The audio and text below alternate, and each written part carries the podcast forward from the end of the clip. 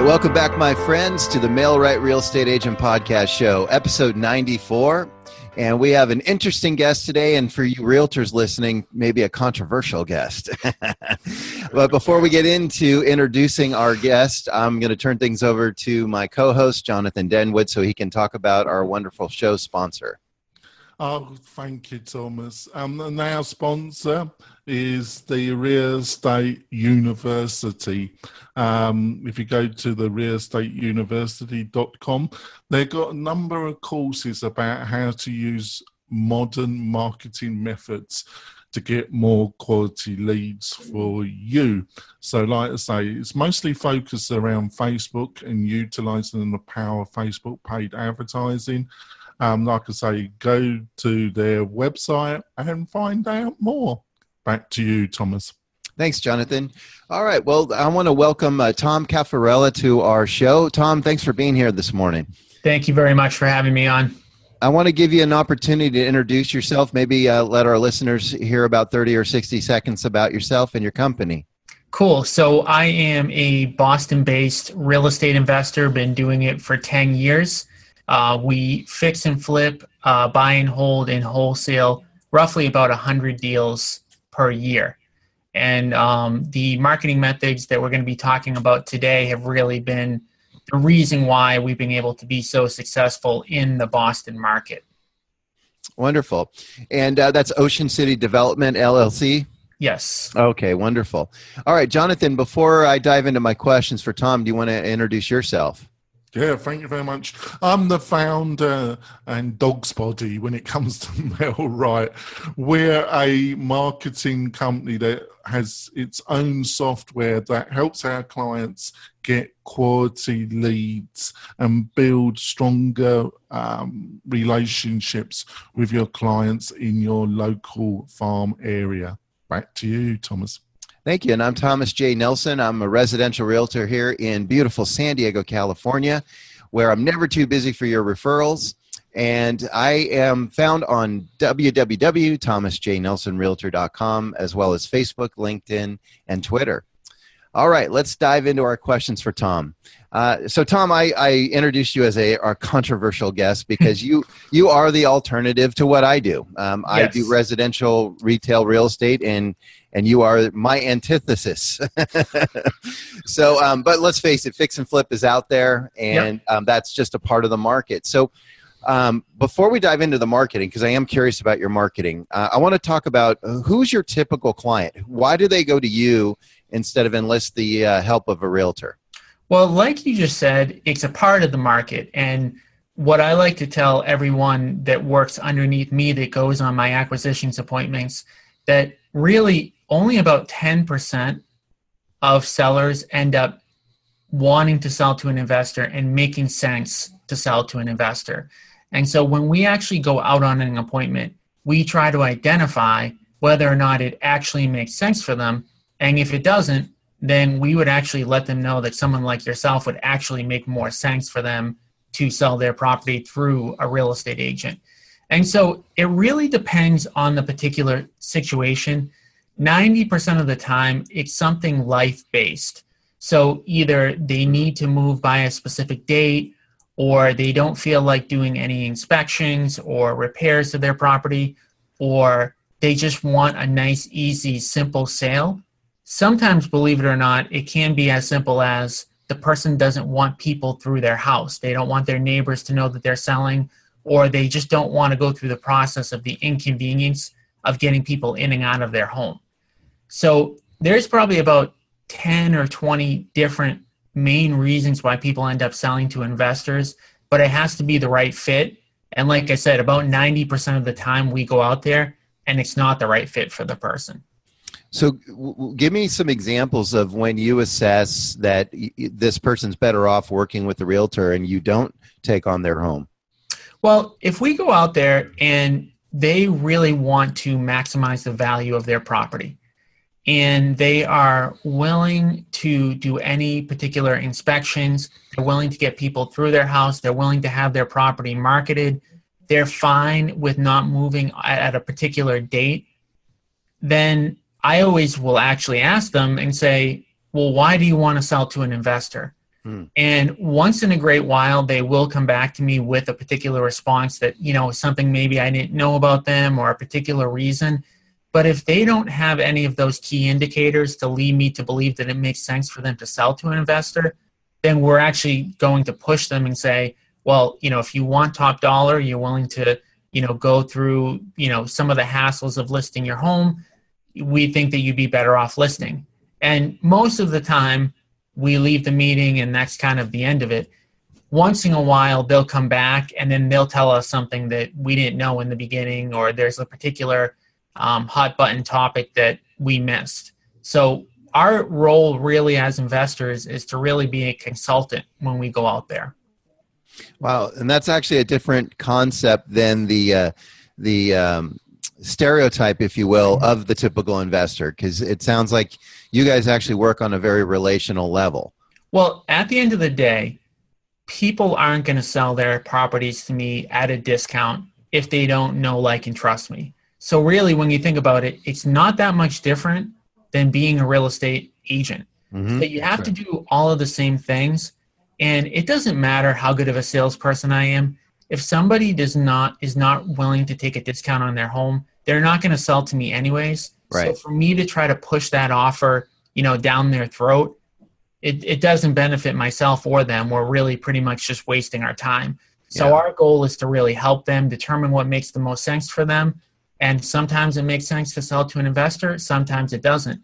And we work with a lot of real estate agents that will bring us deals like this. So, you know, we have a lot of really strong uh, agent relationships um, both in my brokerage that I have, so I own a brokerage, and also in out, outside brokerages where when agents will identify these opportunities and the person doesn't want to list, they will bring that deal to us. Yeah, that makes a lot of sense because I know out here, like I have a couple dozen investors in San Diego that uh, whenever I've got a, a, property with a ton of work to be done to it, uh, and we're not sure where the market's going to go with uh, the response to that property. I'll always reach out to them and get an assessment um, from them. And sometimes they'll they'll they'll be the first one to help me out and say, you know, no, you've got this one, or yeah, you're going to have trouble with this one. So here's my offer. Go ahead and try to sell it, but if you don't, this is my offer. Yeah, we we do the same thing. So if a seller is kind of on the fence and they just want to test the market out, you know, we'll we'll help them list the home and say, look, worst case scenario, you know we're going to be at X. Let's call yeah. X three hundred and fifty thousand dollars. So you know, in a worst case scenario, if you have to, you can dump it to us. But you know, we can try to help maximize you know the return that you get on the sale of your home for a week or two or a month, and then worst case scenario, you come back to us Right. Um, in this market, you're in a market like mine in San Diego where it's red hot.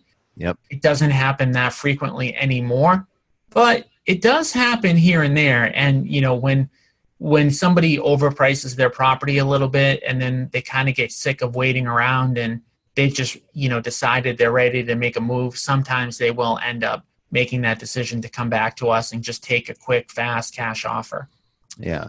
Well, you know, and and I was being facetious at the top of the show because really, um, the, what you're doing is you're working with people that have essentially. It's not that they're even against working with the realtor as much no. as the realtor's process, because you offer a faster process. Um, now that process comes with a, a different price point for that seller, but as you said, there's a life circumstance that's usually creating an urgency that makes that uh, more palatable to them uh, than if they weren't, say, in a hurry. Well, with, I always say to every real estate agent I meet, why why are you not an investor? Because to me, you're going to come across those opportunities by default. Right. And the problem, if you either, to me, if you're an agent, you either need to be an investor or you need to have a really strong investor partner.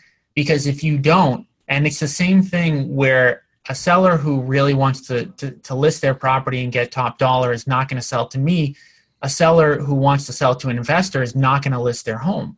Right. So if you just push list, list, list, and they're showing you all the signs that they really don't want to list their property, you're not going to get that listing. So, you know, why not either be an investor yourself or team up with an investor in your local area that you can, you know, work with? And, you know, a lot of times those type of deals can be can be great for real estate agents because a lot of times they can make a commission up front and then you know sometimes get the listing back when that investor ends up renovating the property. That's exactly right. I'll, I'll, echo that because i know um, especially back when the market crashed um, there was investors i was working with. You know i'm an investor myself. I actually invested long before i got my license. So um, you know, I, I went back to that mentality uh, more so during the crash. Mm-hmm. Took a bird dog fee up front for finding properties for the investor, or gave up the bird dog fee but um, got the listing on yep. the flip side.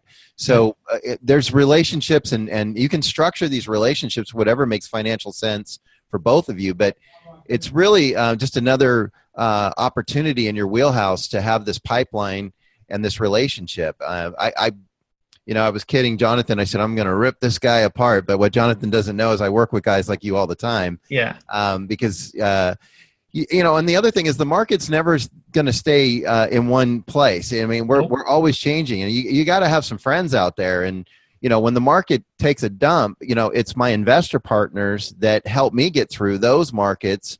And then I, in turn, try to help them get through markets like this, where it's a seller's market mm-hmm. and maybe the the deal that you need is a needle in the haystack um, but i'm bringing them to you um, because what we're trying to do is keep that relationship uh, enriched for both of us. Absolutely. So uh, let me ask you now some logistical questions or some housekeeping on it.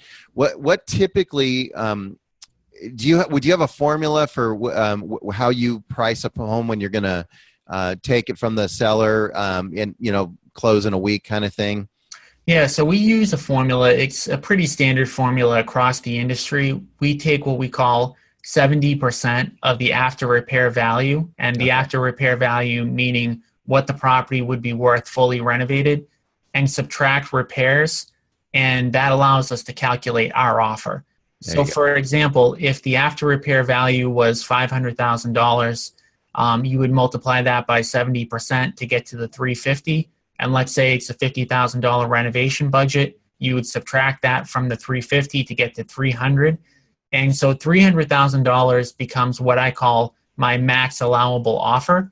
So for me, I can buy that property for anything $300,000 or under. And of course, the less I get it for under $300,000, the more that I'm going to make on that deal. Right. So, and and I would imagine that because it's such an upfront uh, formula and a standard one, essentially, you're not making some crazy math up. Um, that y- people are probably more receptive to it because there's no cloak, you know, cloak and dagger or smoke and mirrors. It's just it's math. It's simple math. Well, yeah. I mean, every homeowner is different, and so you know, from a homeowner perspective, it's really doesn't make sense to sell to an investor. And in my market you know, when I make an offer, sellers know that we're going to close. We have a reputation. We buy over 100 homes a year. So, really, when we make an offer and it's a fair offer, it boils down to whether or not they want to sell to an investor. And some, you know, some sellers are more likely to sell to investors. And also, it depends on the property as well. So, keep in mind that, of course, if the property's in a 10 out of 10 condition, unless there's some overriding reason that they the seller really needs to sell to us, it usually doesn't make sense to sell to an investor. So the properties that we're typically buying do need work and would have inspection issues and the differential between what it would sell for on the market versus selling directly to me may not be that different anyways when you factor in commissions so it has to be really the right seller and the right property for us to buy it and for it to make sense for the seller. And look, sellers are educated. And especially in in the world today where you can go on Zillow, you can go on Trulia, you can get estimates of what your property's worth. People have a rough idea of, of the value of their property. So everybody that sells to us has a full understanding of, you know, what their property would be worth renovated, what right. it's kind of worth now and a lot of them will, will bring in an agent to give an opinion as well so we have no issues with that and um, you know again the, the goal is to make the right deal for the seller well, and I imagine you you avoid a lot of sellers' remorse uh, at, on the back end by doing this all up front. Oh yeah, I mean the sellers that sell to us, we we get testimonials from all of them, and they're thrilled that they sold to us. So, you know, again, it's it's really making sure that it's the right fit for that person and if it is then then they're happy that they did it. So property wise are you getting like i mean are you finding that you're getting like maybe a lot of inherited property that the, the, the heirs don't want or divorce property? Or i mean what's the source of i mean obviously it's a lot of property that's distressed yeah. but i mean what is the actual source? What are the pipelines that create the most business for you? Yeah there's a few. I mean you know uh, inheritance is definitely um, a big one because they're they're highly motivated. They they they now own a property that they don't want to own. It's multiple siblings, so multiple siblings typically means that each person is going to get a little bit less of the profit. So let's say that there's five people that are going to get um, you know a total of of twenty thousand dollars each. Maybe if they listed on the MLS, maybe they'll get twenty three thousand each. So that does make a big a big difference. So um, inheritances are one. Um, uh, you know, getting behind on your mortgage is another one. Um, another one is downsizing. So somebody that's lived in their home for 20, 30 years really hasn't kept up necessarily with the property and is looking to either go into a condo or go into, you know, some sort of downsizing situation. Um, and so you know it can be a lot of different you know reasons but those are kind of the most common ones that we run across that makes sense. I mean i've because i know i've come across some original owners that have a 1955 home and it's it's in vintage condition. Mm-hmm. but you know the the average buyer today um, you know is going to gut the thing. So they they don't see the market value of it because of the amount of work that goes into it uh, to bring it up to today's standards in that buyer's mind. So they, they would be a good candidate for you because um, they've got so much equity in the property that they don't necessarily need to get every dollar. Well, you know what is interesting about this market that I, I should have mentioned? One other key source are people that we met with two, three, four years ago. We made them an offer and it didn't work for them then. But now that the market has come up so much, there a lot of these sellers are now cashing in. So uh, our offer uh, in 2017 a lot of times is actually more than what market value would have been a couple years ago. So a lot of times we're able to go back to these sellers and they had an asking price at that point that we just couldn't meet and right. we can go back to them and now offer them that or sometimes more. Um, and we we also have in Boston there's a lot of condo development going on for existing multifamilies. And there are a lot of landlords that are literally just cashing in right now because it's it's really a great time to sell, whether you sell to an investor or you sell to an agent. Um, now's the time to get your top dollar price for sure. Yeah. Well, the um, uh, question I have for you, because you brought it up earlier, is your marketing, and and I mm-hmm. understand you do some unique things. Could you share a little bit about how you get the word out about your company?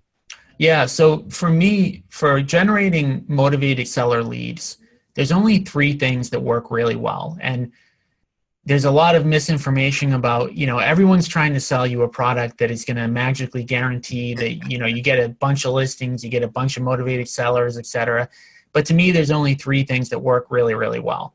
Number one is mailing number two is cold calling and number three is internet marketing.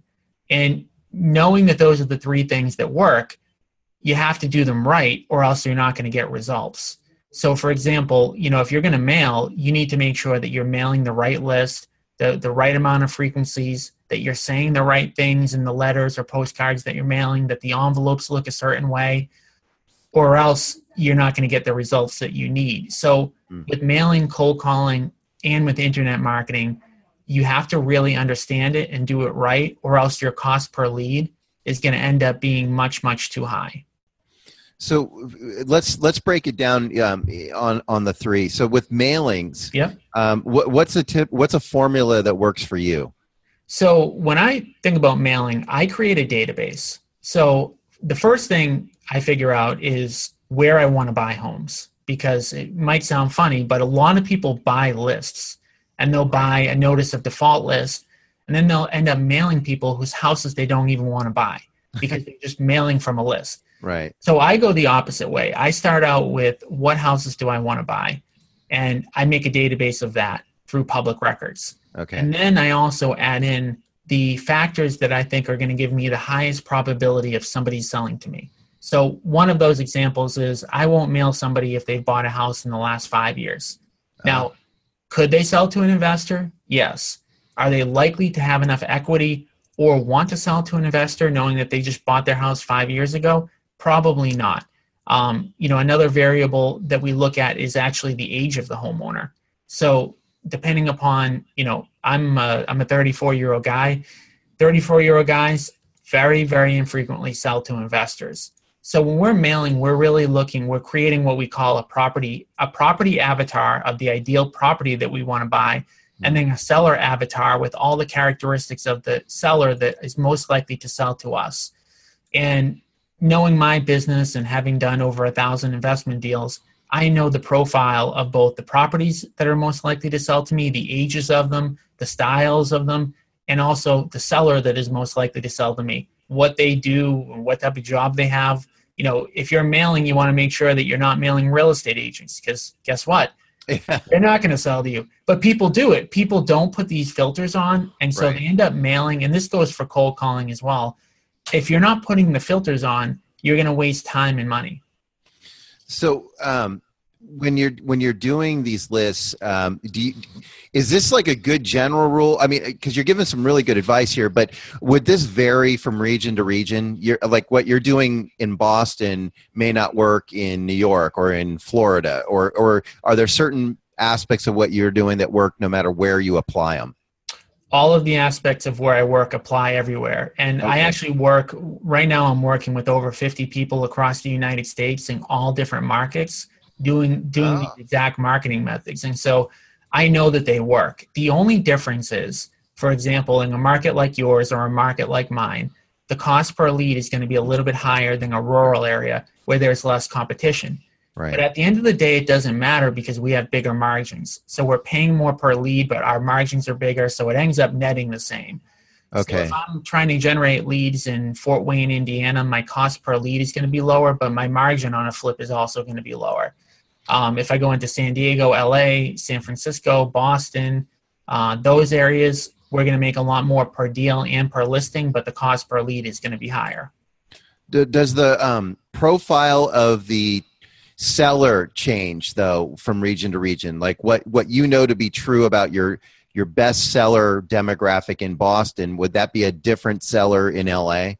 The seller, no, but the property, okay. yes. Because ah. for, for example, in Boston, I won't even market to a property that was built after 1970 because oh. in Boston, a 1970 house is considered fairly new. yeah. 90% of the properties in Boston were built between um, 1880 and 1920. Wow. Okay. And so, in a way, that gives us, you know, an advantage because most of the properties that the sellers that we meet, their houses need some work because, hey, a hundred year old a hundred year old house is going to need some work. Right. So now, if I were to go into a market like Phoenix, Arizona, and I were to only market the properties that were built after uh, before 1970, I'd only have a few hundred houses that I could possibly prospect to. Right. So the, the property itself changes, but the homeowner is always going to be the same. The, the, the homeowner is, is going to have the same demographic profile. They're going to have the same likes and the same interests, and they're not going to be real estate agents, and most likely they're not going to be attorneys, and they're not going to be doctors, and things of that nature. Okay, so and I want to clarify something because you, you talk about you're working in 50 different markets. Are you buying properties in outside of Boston or are you help coaching other investors outside of Boston? So I, I have um, a system that it's it combines coaching and leads. Okay. And so we generate leads in markets across the United States and we partner and train the individuals that we work with. And actually, believe it or not, real estate agents are the best candidates for us. Oh yeah. Because because real estate agents already know how to do 99.9% of the transactions related to investments. They know how to negotiate, they know how to write contracts, they know how to build rapport. And those are the exact same characteristics of what makes a successful investor.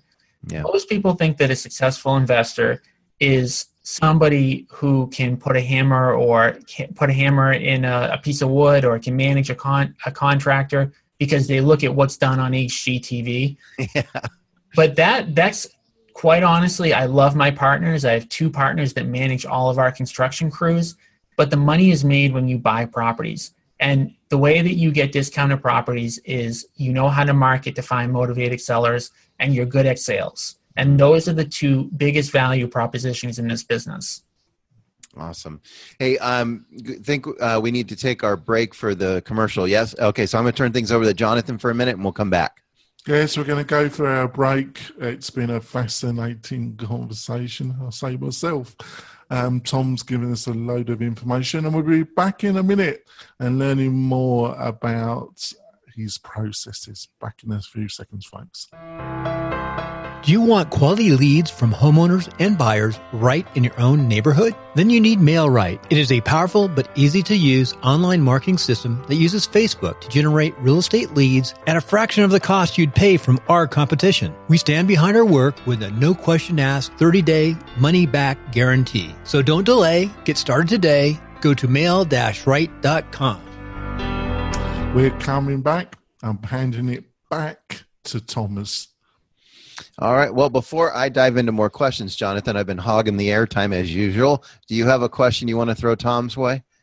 Not really. It's an area that I don't know much about, but I think Tom's really. Um, I think what the great thing about this interview, I've been listening to it, Thomas, is that you know there's a lot of um, propaganda about this. You know, the, you know, to be truthful, Tom, it, it, it's kind of marketed as being a little bit sleazy, but the reality isn't. You know, you've you make it very clear to the um, people that might utilize your services the reality, and it's more just like what you've said. It's really targeting. So, I'm just giving you some feedback and maybe we could continue it, Thomas, um, about sure. the marketing side.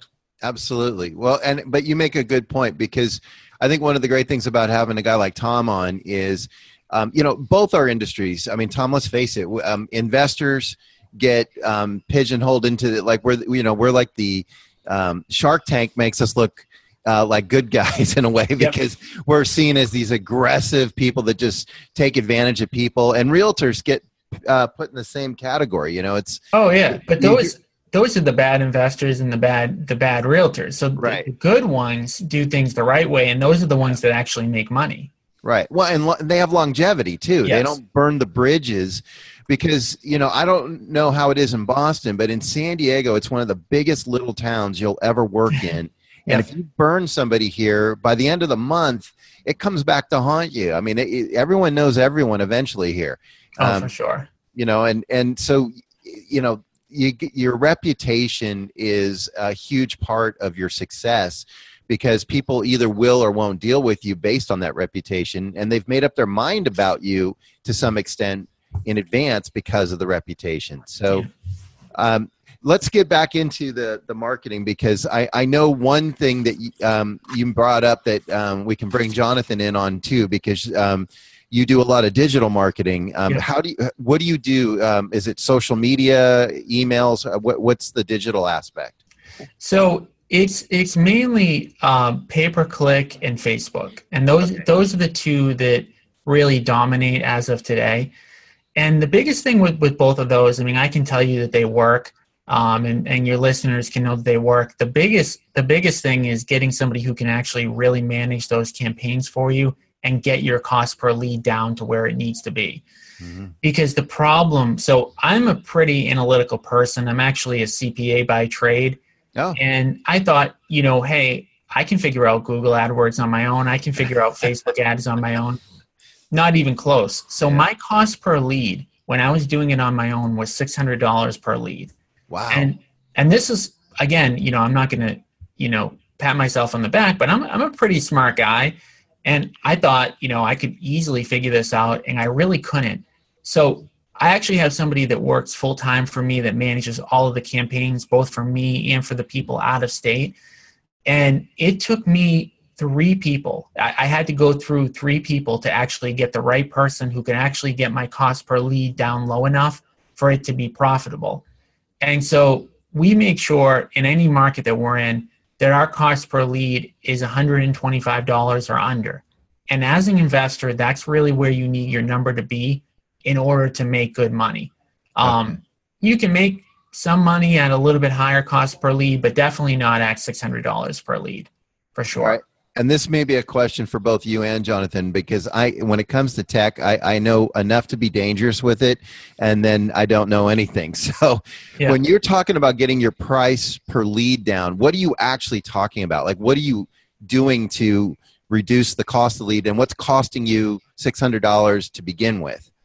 Yeah. So when, when I'm talking about price per lead, I'm talking about somebody filling out a form online that says that they want to sell their property. Okay. And so the difference between $600 and $125 comes down to the, the right targeting online. So it's just like if you did a mailer, if you mail to a list that doesn't make sense to, to mail to, your cost per lead is going to be higher. And just like on social media or on Google or Yahoo or Bing or MSN, if you're targeting the wrong keywords or the wrong type of person, your cost per lead is going to go up higher. So, for example, if on Google, and again, I don't manage these campaigns myself, but you know, I know enough to be dangerous and enough to again fail at it. Um, you know, I know again if you're if you're putting these these ads up in front of real estate agents, they're never going to click on them. So, for example, Right. in Facebook, you can actually exclude real estate agents. Okay. So if you include real estate agents, say that the population is, you know, 10% real estate agents, your cost per lead is going to go up by 10%. And so the, the better targeting that you can get, um, the better. The problem that I had with doing doing it completely on my own is that all of these platforms, there's so many of them, they change so quickly yeah. that you can get a good cost per lead for a couple of months and then all of a sudden google decides to change you know some something in its platform and so what i learned very quickly is that you need someone good to do it and you need somebody who just does that you can't have a real estate investor who's also managing your social media campaigns who's also managing your projects and things of that nature That's an excellent point. And Jonathan, uh, I mean, this is your field of expertise. Any uh, words of wisdom? Well, it's just small things. It depends on the market as well. It's very similar to what Tom said about the differences differences between Boston and Phoenix when it comes to houses. And you'll find that with the, your lead cost as well when it comes to social media because it, it's an auction on both platforms. You know, we've been delving deep um, in Facebook. I know a little bit about Google AdWords as well, um, but there are basically audience. There, um, you bid, and the highest bid. Um, also, there's the strange factor that um, both Facebook and Google doesn't want to show adverts that don't really work. You would think they don't care; they just want to take your money, but actually they do because um, if they if they showed a load of adverts to audiences that really didn't care, those audiences would quickly become annoyed about the type of adverts that are being shown to them mm. Okay. and they wouldn't go so often to those platforms, especially makes sense. Facebook. yeah So Facebook, its main objective is to keep people on its platform as long as possible, to keep them engaged. So they also want to see evidence that your adverts are focus, like what Tom said, our focus, the copywriting, the images that utilize really are appealing to its target audience. And if they and if they do, they um, reduce the cost of the adverts to you. Okay. So just I'm not going to explain it anymore because um, hopefully we're going to get some ex- further experts on Facebook and delve in this some more. But by just saying this to you, hopefully I've shown you it's a slightly different environment than what most people are normally used to. Well, and you, and you and Tom have both made it clear that you know you can't be uh, a master of all these uh, No. techniques. I mean, you, if if what you do best is sell homes, then hire someone to do your marketing for you, so you can focus on what you do best. Um, Tom, I'm curious if if I took away two of your three um, ways of bringing in business, um, and I told you you had to choose between digital, cold calling, or mailing, what would you stick with? In 2017, and this literally changes depending on the year, I would go with cold calling. Really? Because, because right now, a lot of people aren't doing it. So, in in a lot of the markets across the U.S., the mailing is super saturated. So, mailing right now provides the highest cost per lead for for pretty much all markets across the U.S. I would then go to the online platform, but I would I would go to cold calling because again, most people aren't doing it or they're not doing it right or consistently mm-hmm. enough. So if you're able to do it right and consistent, um, you're going to get the lowest cost per lead out of those three. So what um, and and I'll be the first to admit I, I'm I, I'm afraid to cold call. I hate it. Yep. but um, but if I if you took a guy like me who's apprehensive about doing it, what would you do to get me to be good at a cold call? How would you train me? I wouldn't get a guy like you to do it because that's not your skill set. Okay. So your your skill set is selling homes, so I'm going to get somebody to do it for you.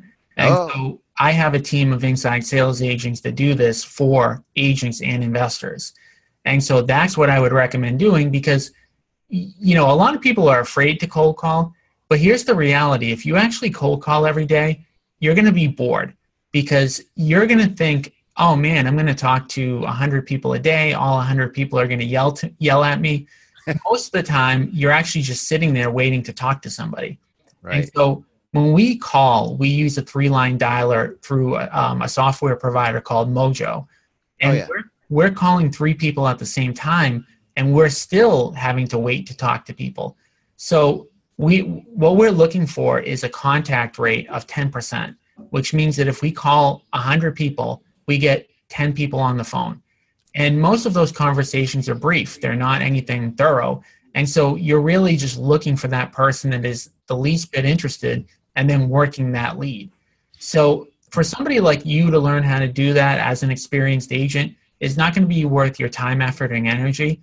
And so what we really do for people is we will hand over that person out of that 100 people that we called there's probably one person that's somewhat interested and so we then pass that off to somebody like you so that you don't have to go through that other 99 calls and then you take that call for the person that's somewhat interested and you have then the skills in your market to have a good conversation to talk about the neighborhood to talk about what you've sold to talk about what they might be able to get. And so really the, the key is so that you're only doing what your highest and best activities are so that you can make the most amount of money that you can. God that makes so much sense. I mean it, you, you, um, so basically, instead of me dealing with the 99 that just sucked the joy out of me, yep. I get the one that I have a, a pretty good chance of having a, at least a warm conversation with. Exactly. And, you know, that one lead, you know, doesn't mean you're going to close a deal. You need right. enough of those in order to, in order to get deals done. But it's, it's going to prevent you from, from sitting there and, you know, in front of a computer. Again, salespeople, they don't want to do those kind of things. So you know we we want to make sure that we get you out in front of as many motivated sellers and when i say motivated sellers that doesn't necessarily mean they're going to sell to an investor that can mean that they're just motivated to sell and those are, are great for agents or real estate investors okay so um and I'm, I'm not going to ask you to spill all your secrets here, but I'll I mean, spill them all. What, what do you want to know?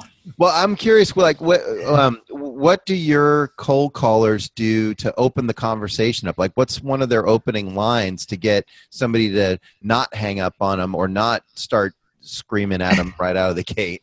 So what I what I like to to to think about cold calling is a I think about a bell curve, and so if you you know what a bell curve looks like, yeah. On, on the one side there's a very small percentage, on the other side there's a very small percentage, and then there's the middle, and so there about 10% of the people that are going to call that you're going to call are going to have a bad day they're going to yell at you they're going to be mean. You know it's not anything that you did those people are just upset about anything in their life. Right. In the middle you're going to get you know the 80% those people are not going to be interested they're not going to spend time with you you know you're not even going to have a conversation they're going to ignore you.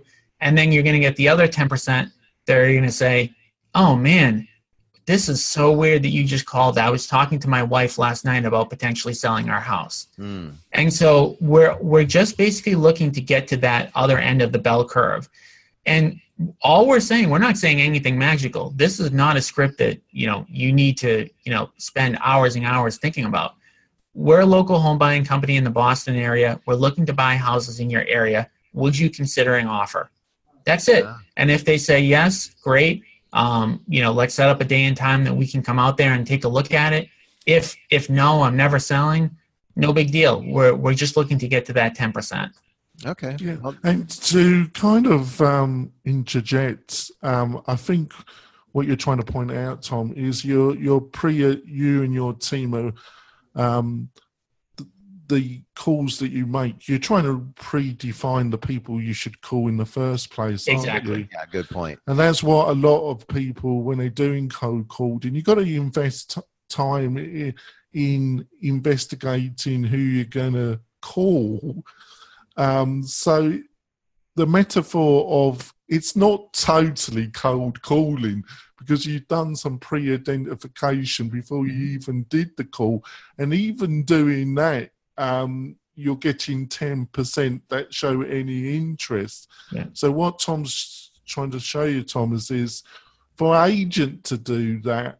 That's a hell of a lot of time Yeah. that's a hell of a lot of time where which they probably be better off spending building up their personal um, farm their personal connections in their community and allow tom and his team to do that Yeah, um, that makes a ton of sense because, I mean, Tom, what, uh, what you and Jonathan have both showed me just is I'm not actually reluctant to cold calling. I, I'm reluctant. I'm reluctant to the proper prep that goes into good cold calling because if I was actually doing what you were doing, I probably would have a better result. But you know, I'll be the first to admit, you know, uh, all we were taught as cold calling is pick an area and start calling everyone and and there's no rhyme or reason to it other than they're all in the specific zip code or a specific neighborhood but but within that you're you're going in and cherry picking the most probable people um, to produce a result to your cold call Yeah, and I don't get this. I mean, you know, you have these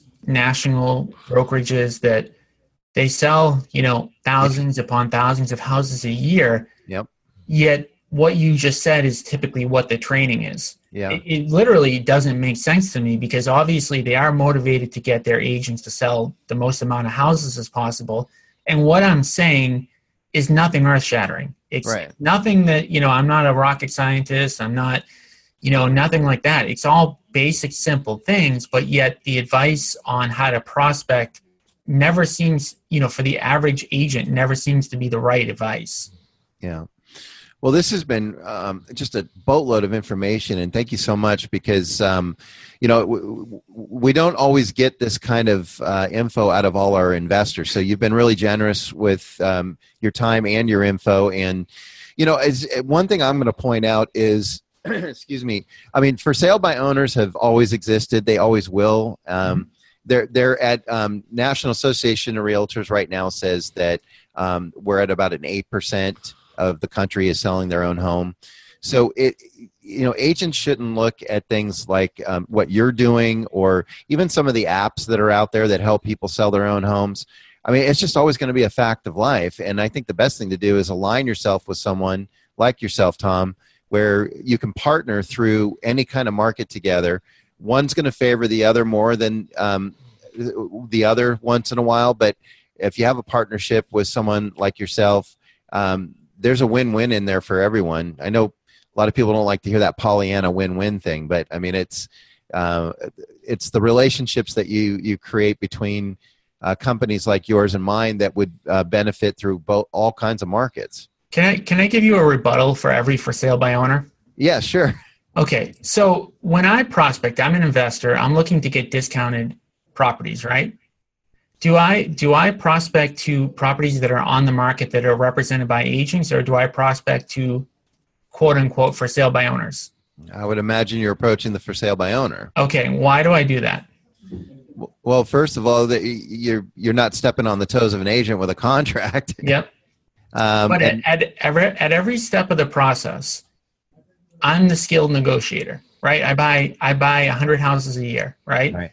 So at every step of the way, the initial, you know, meeting to the inspection, to every point of the way, somebody that is not represented by an agent is going to get their price knocked down. Right. So you know as well as I know that any inspection that happens is going to come back with a 50 page report because that inspector just literally needs to cover themselves to make sure that I told you anything, right? Right. Now, the, the average homeowner who's never sold a house that gets a 50 page report that says their house is falling apart when it's not, what are they going to do?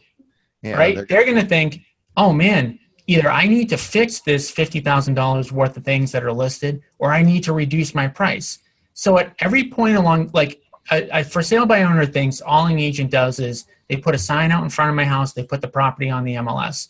Right. But what an agent actually does is that as at every critical point along the way, they provide them with the expertise to allow them to get the most money for their house. Right. So if I'm negotiate, if you're listing a property, um, and I'm negotiating with you, you're going to say to me, "Yeah, we got this inspection report back.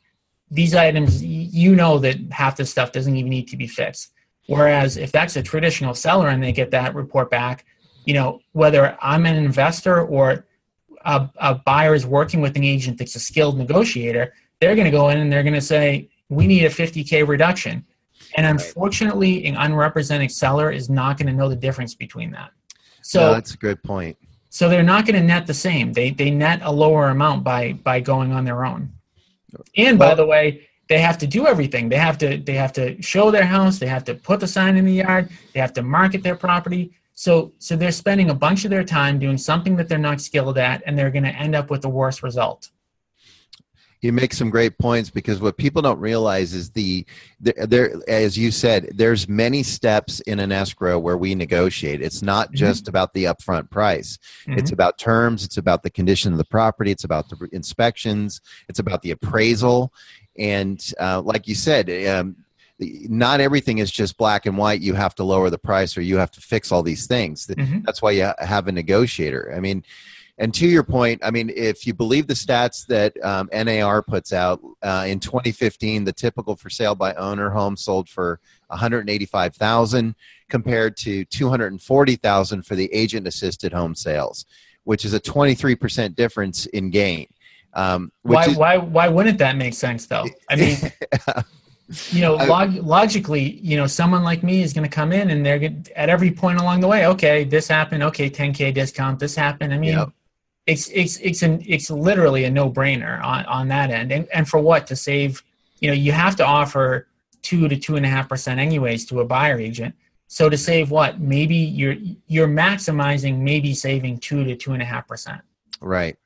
Yeah, and and uh, facing a considerable loss if if you don't invest in uh, that relationship. But Yeah. um, you know, and on the flip side, of course, if there's there there are some properties that I come across that I'm I I don't see how on the retail market I'm going to get this thing sold. Mhm. Um, that's when I do call my investor partners and say, "What do you think? You know, what can we do with this?" Or you know, I, I just had a recent case where I have a single family home sitting on an R4 lot.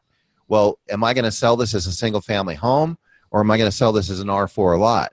Mhm. Having those relationships with guys like you to get the feedback to see what the likelihood is of a multi unit going on there versus the single family could make a huge difference to my seller.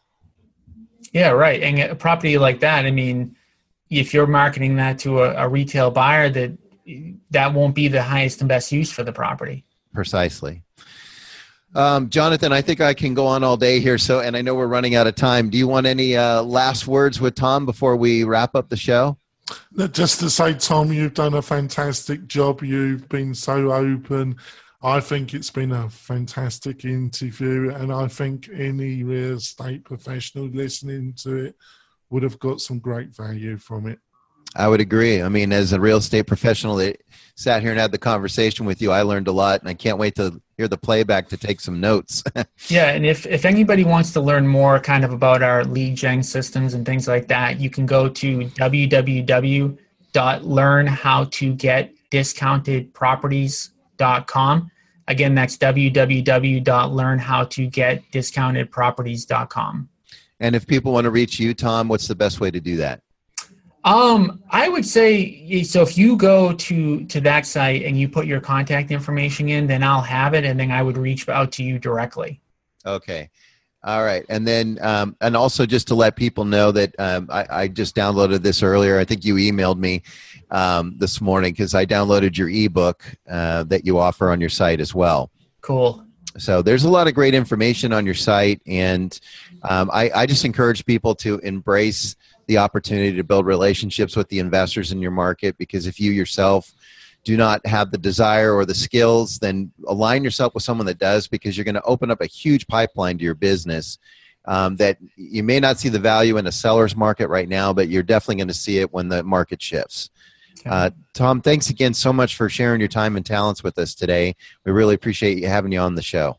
Thank you guys for having me on. Absolutely. And Jonathan, do you want to uh, give everyone uh, information on how to reach you? Yes, folks, um, go to the MailRight um, site, mail-right.com. Learn more about our automated processes that will help you get quality leads in your local farm area. Wonderful. And I'm Thomas J. Nelson. You can find me on my website, thomasjnelsonrealtor.com. Of course, on Facebook, LinkedIn, and Twitter. And uh, I want to remind you folks that uh, we're on iTunes or wherever you download your podcasts. Please subscribe to our show and please, please, please leave us your comments. Uh, the more comments and subscriptions we get, the better quality guests we get, like Tom, uh, who want to come on the show and share their time and information with you. And uh, of course, if you have feedback for us, we want to hear it and uh, would love to interact with you on what your thoughts are to bring good quality guests and what topics you want to hear us discuss. Uh, with that being said, thank you for joining us on the MailRight Real Estate Agent Podcast Show, and we'll see you next week. Bye-bye. Bye.